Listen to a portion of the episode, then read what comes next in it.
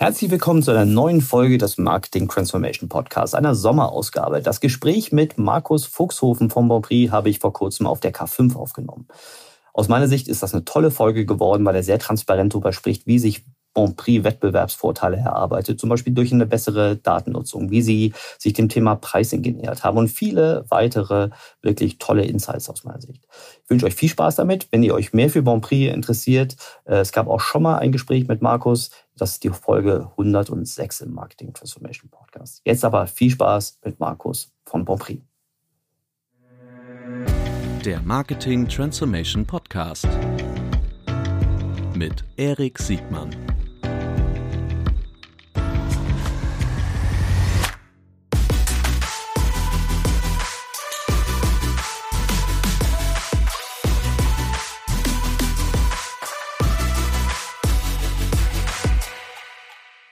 Freue mich wahnsinnig, dass du hier bist. Für mich bist du, aber auch äh, euer Unternehmen so ein bisschen so der Hidden Champion des, des E-Commerce. Oder überhaupt das früher hätten wir Versandhandel gesagt. Äh, ich sage auch gleich warum. Ähm, also nochmal herzlich willkommen. Äh, jetzt könnten viele sagen, ja Moment, Mode hatten wir ja gerade schon. Warum ist denn das hier überindexiert mit Mode? Ähm, ich finde es gerade deshalb spannend, nicht nur, weil ihr so ein Hidden Champion seid, sondern weil ihr von eurem Geschäftsmodell auch was also viel Schlaues mitbringt, ganz anders als jetzt Marco Polo, Herstellermarke, seid ihr praktisch mit euren, mit euren eigenen, ihr seid vertikal integriert, wie man sagt, ne? also ja. Eigenmarken.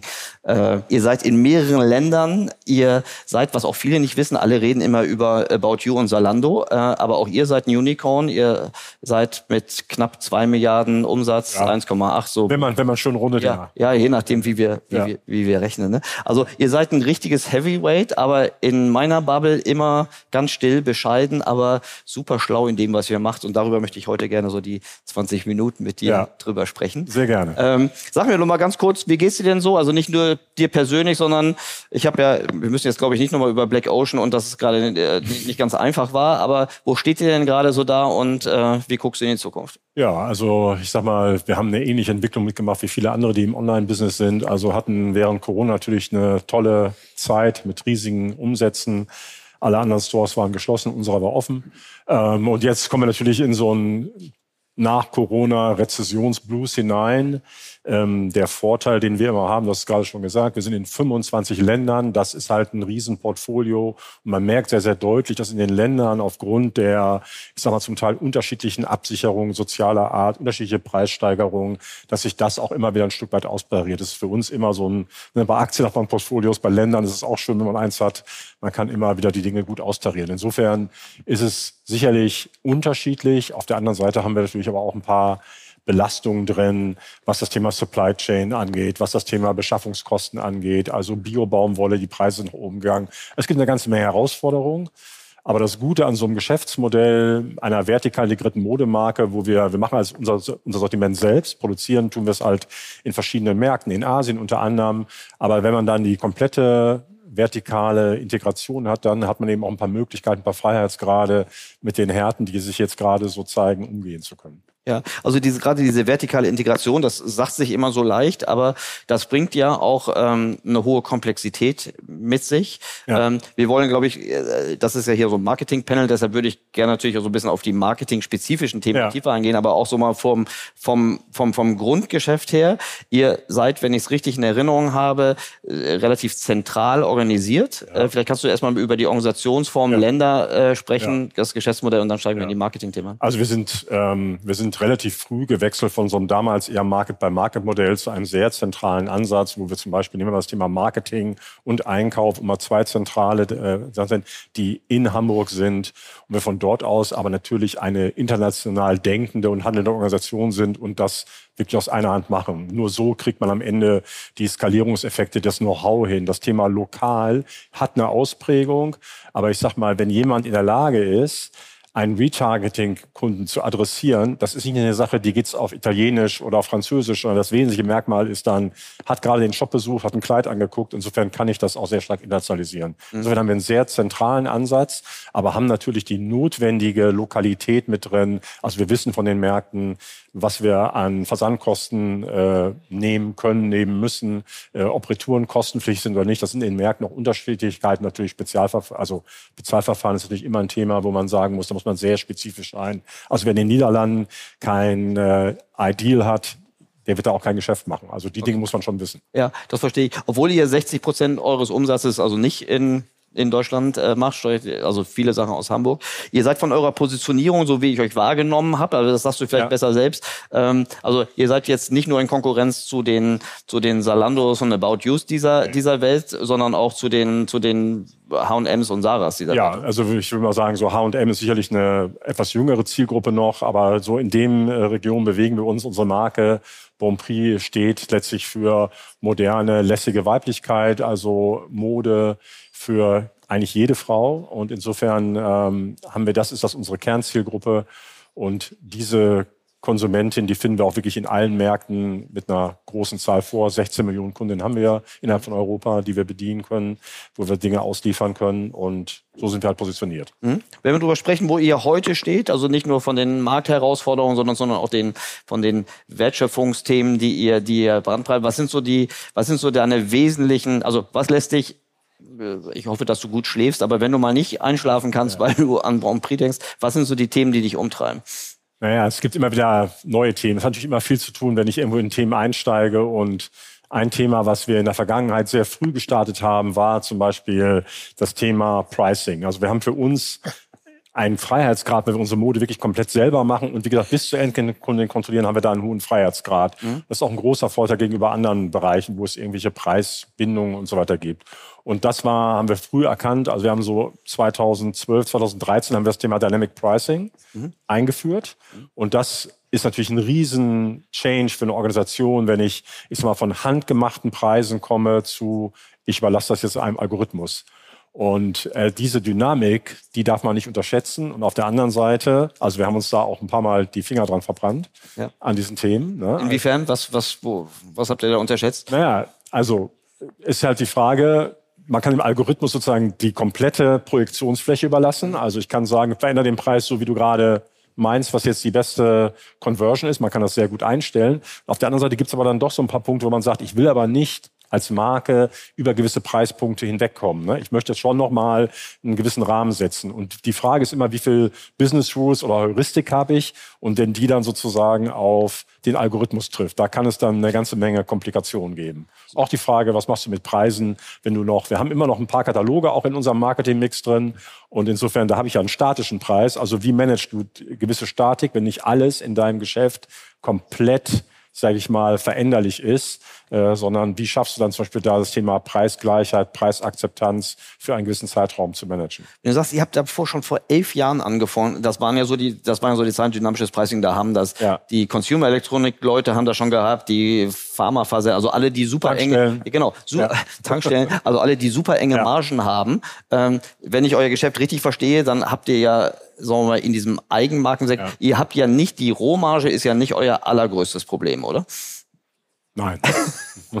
so, aber was war damals der Treiber, äh, Pricing-Projekte zu machen? Der Treiber war, ähm, also wenn ich eben vertikal integriert bin, dass ich diese Freiheitsgrade habe. Und eine Frage, die wir uns gestellt haben, ist, wenn das, man denkt auch gegenüber Plattformen, die andere Möglichkeiten mhm. haben, also was ist eigentlich, was macht die Stärke einer vertikal integrierten Modemarke aus? Und wir haben es letztlich gemacht, weil wir es können. Wir haben gesagt, das ist für uns ein Vorteil.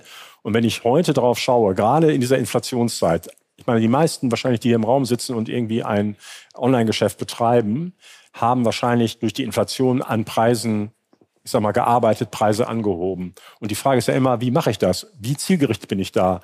Und wenn ich das für 25 Länder mache, mit 25 mal 25.000 Artikelpositionen und da den richtigen Preis zu finden, das sozusagen manuell zu machen, zielgerichtet in eine Richtung, ist aus meiner Sicht gar nicht machbar. Also der, allein dieser Vorteil dieser Automatisierung ist enorm mhm. groß. Ja. Und das ist für mich auch so ein Punkt in so meinem Allgemeinen, wenn man das jetzt mal so sieht und vergleicht das jetzt mit, mit Retail und anderen Geschäftsmodellen. Also jetzt vor dem Hintergrund der Situation, dieser Herausforderung, die wir alle haben, da in der Lage zu sein, datengetrieben Kernprozesse und Preisfindung ist wirklich ein absoluter Kernprozess, das automatisiert hinzubekommen, das ist ein Riesenschritt gewesen. Und also ich bin froh, dass wir uns früh auf den Weg gemacht haben. Die Dimension des Schrittes ja. wird da manchmal auch erst hinterher klar. Kann mir richtig vorstellen. Also das gibt mir so ein bisschen den Einblick, welche Schönheiten so ein Geschäftsmodell mit sich bringt, wenn es also A, zentral äh, Daten erfasst werden können, wenn es vertikal integriert ist, also keine, ja. keine blinden Flecken ja. oder Brüche irgendwie drin sind. Äh, Pricing auf der einen, du sagst, das ist eine Kernfunktion. Jetzt als Marketier denkst du, klar. Ich würde immer sagen, ich will Pricing vor allen Dingen Absatz, Umsatz und Kundenwert orientiert machen. Ja. Ähm, ich weiß aber, dass auch Inventory Management, also ich ja. schätze, dass eure Ware, das ist der Nachteil des, des ja. guten Rohertrages, ist ja, dass ihr das Zeug irgendwo produzieren müsst oder lassen genau. müsst und das irgendwann kommt. Ja, genau. Das hast, du hast natürlich immer die Herausforderung, du hast entweder zu wenig Ware oder du hast zu viel Ware. und, ähm, und wenn du dann noch in der Lage bist, also wirklich wöchentlich in diesen ganzen Ländern den Preis so einzustellen, dass es für die jeweilige Marktsituation dann mhm. funktioniert und das ist wirklich auch nicht, dass man irgendjemand sagen muss, änder du mal den Preis, sondern dass es über einen Algorithmus funktioniert, wo ich sagen kann, ich steuere mehr auf Ergebnis oder ich steuere mehr auf Absatz, dass das so funktioniert, ist ein Riesenasset in solchen Zeiten, wo Preise so volatil sind und wo auch die Wahrnehmung der Kunden so ist, weil wir haben alle sicherlich Respekt davor gehabt, wie weit kann ich Preiserhöhungen bei meiner Kundin durchsetzen? Mhm. Und da zumindest mal abgesicherte, ich sag mal, ein globales Optimum zu finden, das ist ein Riesenvorteil. Ja, verstehe ich. Also da sagst du, das ist primär Topline orientiert äh, und sagen wir mal beides und du ja. kannst das praktisch in Schieberegler, ohne dass es praktisch genau. interne Zielkonflikte geben muss. Äh ja, die Diskussion wäre noch rationaler. Ne? Ja, genau. Also das, weil früher war immer, ja, ich glaube daran, wir müssen die Preise haben, ich habe das. Ne? Also ich finde, viele Diskussionen, die man vorher sehr emotional geführt hat, kann man jetzt über solche Themen viel, viel besser steuern. Was würdest du anderen E-Commercelern mitgeben, wenn die jetzt darüber nachdenken, sagen, Mensch, ich würde auch gerne Pricing äh, besser, besser beherrschen? Jetzt gibt es ja. jede Menge Gründe, dass, warum man es noch nicht kann, aber was würdest du in der Hand geben, warum sie, also was, wie würdest du Mut machen und wann würdest du sagen, ja. ist, spielt Pricing keine Rolle, außer bei Preisbindung? Ja, ich glaube erstmal grundsätzlich muss man eben sehen, in dem Umfeld, in dem man ist, wo man auf der anderen Seite auch relativ teuer Traffic einkauft. Du hast heute Morgen ja auch so ein paar Thesen gehabt. Ich glaube, Pricing Power an sich zu haben, ist ein ganz wesentliches Asset. Also man sollte erstmal sagen, das ist eine Fähigkeit, die sollte ich haben. Man sollte auf den Preis sehr automatisiert, systematisch agieren können mhm. und auch in gewissen Dingen. Und das wäre erstmal so eine eine Grundbotschaft, sich an so ein Thema wie Pricing heranzutrauen. Das ist ja, wie gesagt, nur eine Facette davon. Ne? Ja, okay. Ähm, das ist schon mal so eine ja. rationale Grundlage zu schaffen. Ja. Und Pricing Power, also wünsche ich mir. Ja. Die, ähm, auf der, auf der, auf der Marketingseite haben wir heute Morgen darüber diskutiert, ähm, dass wir alle eine, eine Abhängigkeit von Plattformen haben. Ihr habt die anders, würde ich unterstellen. Also ihr verkauft über Plattformen, aber die Kundinnen und Kunden, es gibt ja vermutlich sowas wie einen Floor Price. Ihr habt neben den direkten Wettbewerbern auch die Plattform als Wettbewerb. Ja. Äh, wie, wie entwickelt sich euer, euer, euer Marketing, Akquisition und Retention Game jetzt in ja. diesem Umfeld? Also ich glaube, ein wichtiger Punkt ist auch dort, dass sich das Thema deutlich datengetriebener stattfindet. Früher gab es ganz einfache Logiken. Kunden, die viel gekauft haben, hat man noch dann früher viele Kataloge zugeschickt oder man hat einfach nur rein nach Kanal orientiert gesteuert, bis man dann irgendwann angefangen hat. Das heißt, wir haben heute im Vergleich zu früher ein deutlich besseres Bild der Kundin. Also wie viel Geld investieren wir die Kundin, wie ist das Verhalten, Auftragswert, Retourenverhalten, all diese Kosten, die ich dann an den Mustern, sozusagen den Kaufmustern habe.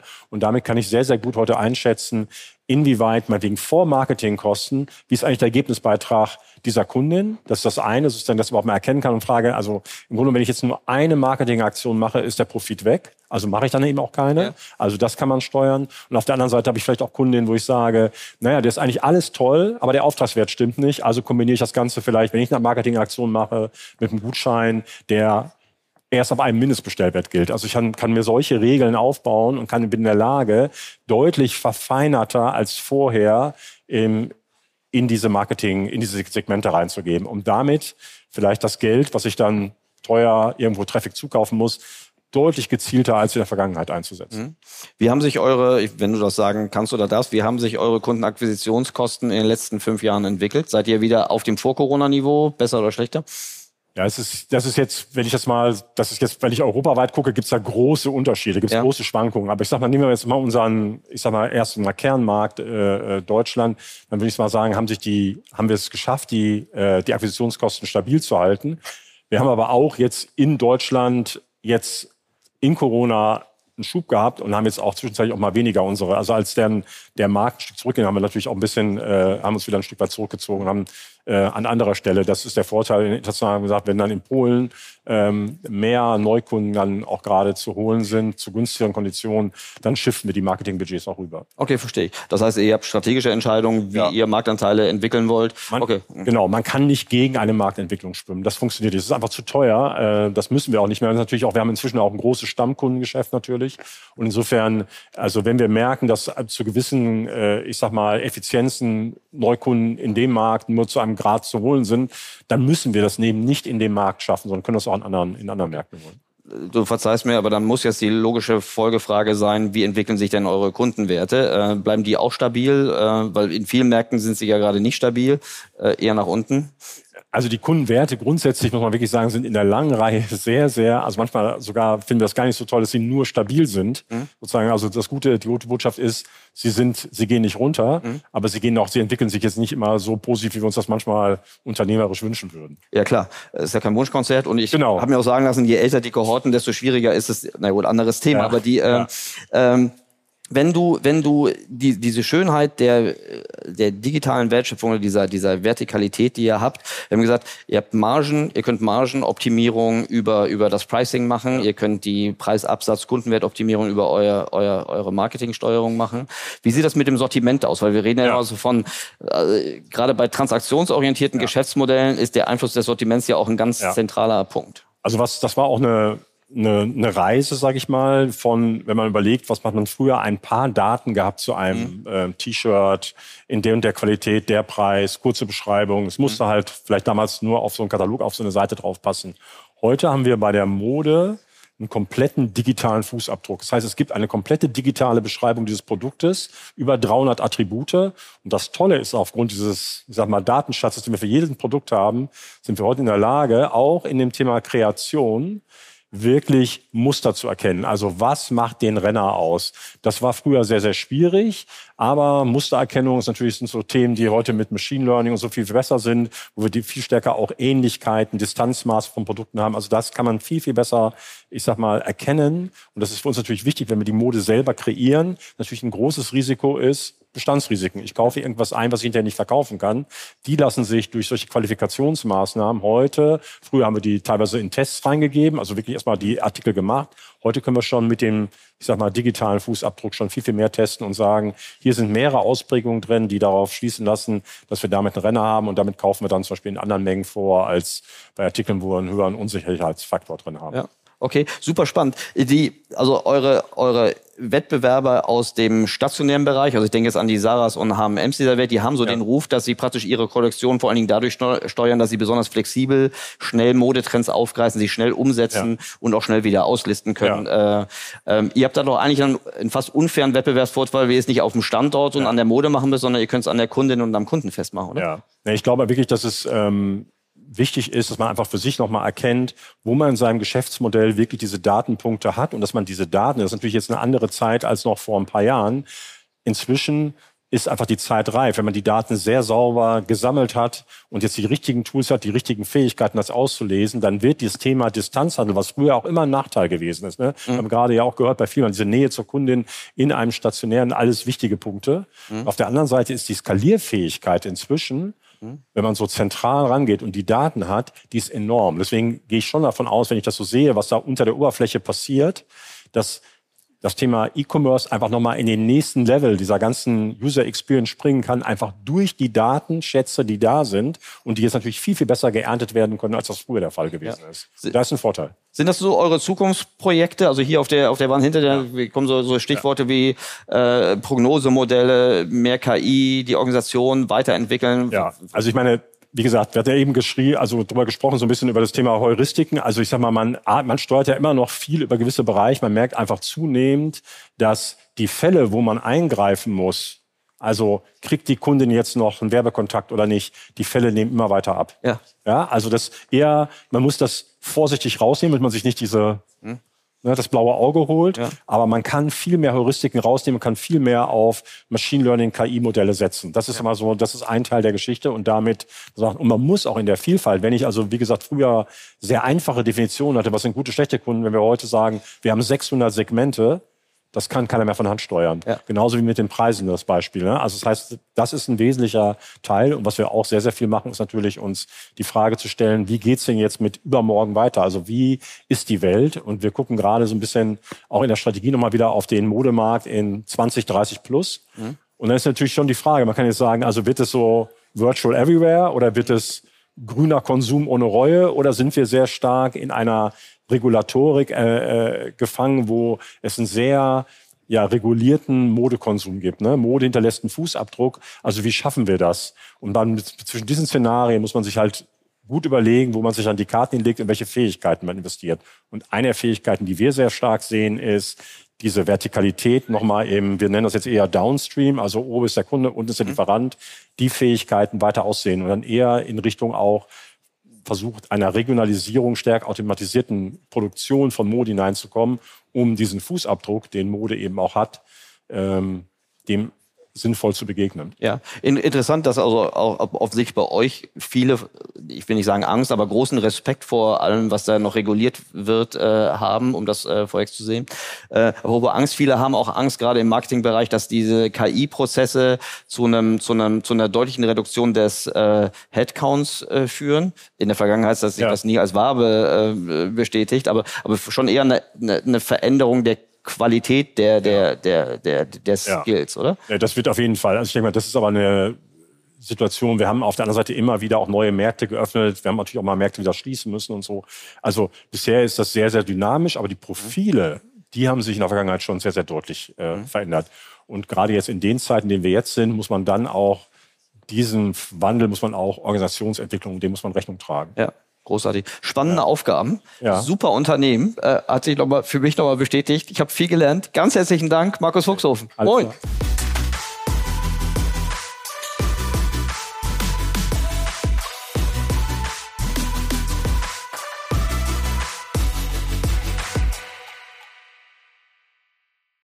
Dieser Podcast wird produziert von Podstars bei OMR.